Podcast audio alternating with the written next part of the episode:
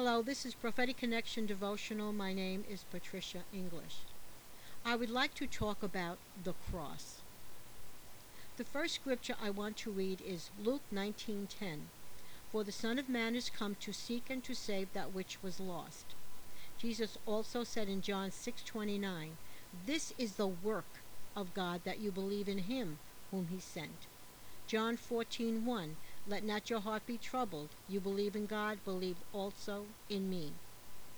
The cross of Christ is the most important message in the entirety of the world because it is the story of God who came to redeem mankind from eternal damnation. But unfortunately, many churches today are preaching more on how to get rich break the family curse and are also preaching on psychology, which is a humanistic message, and others are giving rules and regulations on how to serve God when all they need to do is preach the cross of Jesus Christ, which is Jesus Christ and Him crucified, and this is throughout the entirety of the Word of God. Paul tells us in Galatians 3, verse 13 Christ hath redeemed us from the curse of the law being made a curse for us, for it is written, Cursed is every one that hangs on a tree. When we are born again, the curse of sin and its regulations are broken from us. Paul speaks of this in Galatians 4, verses 9 to 11. But now, after you have known God, or rather are known by God, how is it that you turn again to the weak and beggarly elements to which you desire again to be in bondage? You observe days and months and seasons and years. I am afraid for you, lest I have labored for you in vain. Paul knew if the Galatians stopped trusting in the cross of Christ exclusively and continued listening to man's philosophies and ideologies, they can lose their soul if they continued on this path.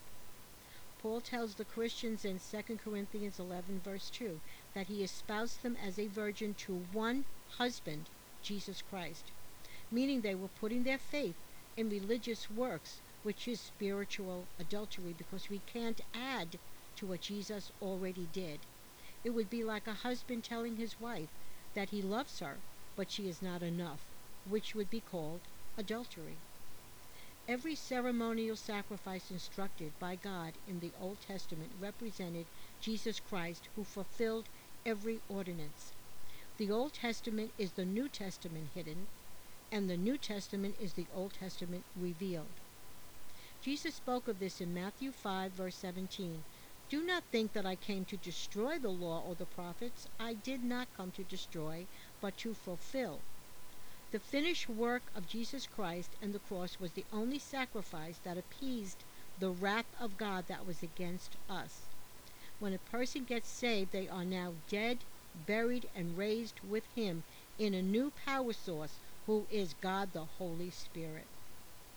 Jesus, who is God, was the perfect sacrifice on our behalf. Salvation is available because of what God did, not what we can do or don't do.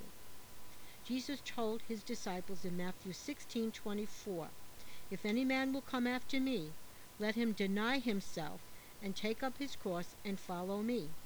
Meaning we are to deny our own strength, ability, education, and psychology that does not have the answer for man's dilemma, because the problem of mankind is sin, and it is only the shed blood of Jesus that has the power to cleanse us.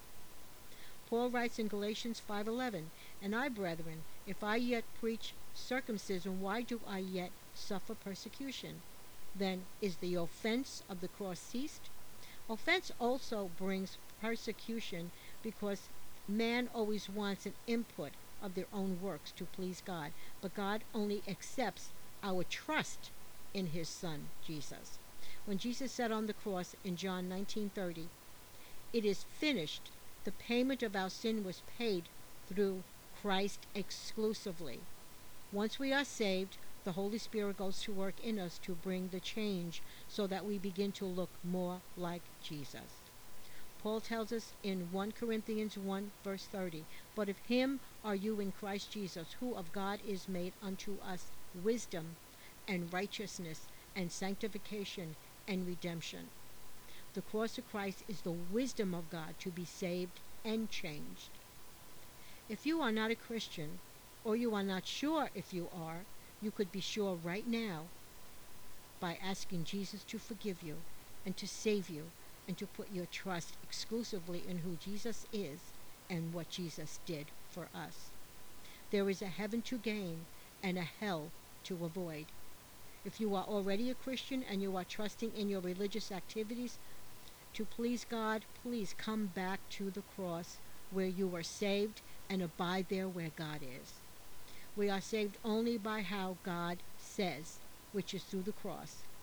And living for God is how God says, which is keeping our faith in the cross of Christ, and our works and ministry will flow as the Holy Spirit leads us. God bless you.